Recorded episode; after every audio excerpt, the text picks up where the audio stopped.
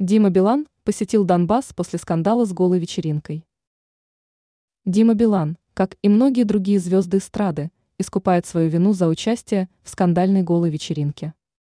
Стало известно, что певец посетил Донбасс и устроил благотворительную акцию. Об этом сообщил в социальной сети ВКонтакте за защитники приюта для животных ПИВ.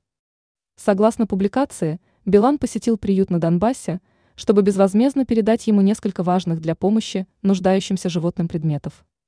В частности, певец пожертвовал приюту три стиральные машины, морозильную камеру, скайлер, используемый для чистки зубов, а также оказал посильную финансовую помощь. Однако на этом помощь знаменитости не ограничилась. Певец также посетил детскую больницу, расположенную в Горловке, и побывал в травматологическом центре. Голая вечеринка. Напомним, что скандальное мероприятие, организованное блогером Настей Ивлеевой, прошло в клубе «Мутабор» 20 и 21 декабря.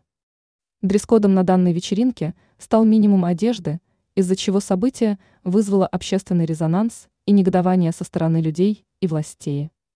Многие артисты, посетившие мероприятие, попали под отмену, клуб был закрыт по решению суда на 90 суток, а самой Ивлеевой грозит огромный штраф. Ранее сообщалось, что Собчак назвала свое участие в голой вечеринке Ивлеевой глупой случайностью.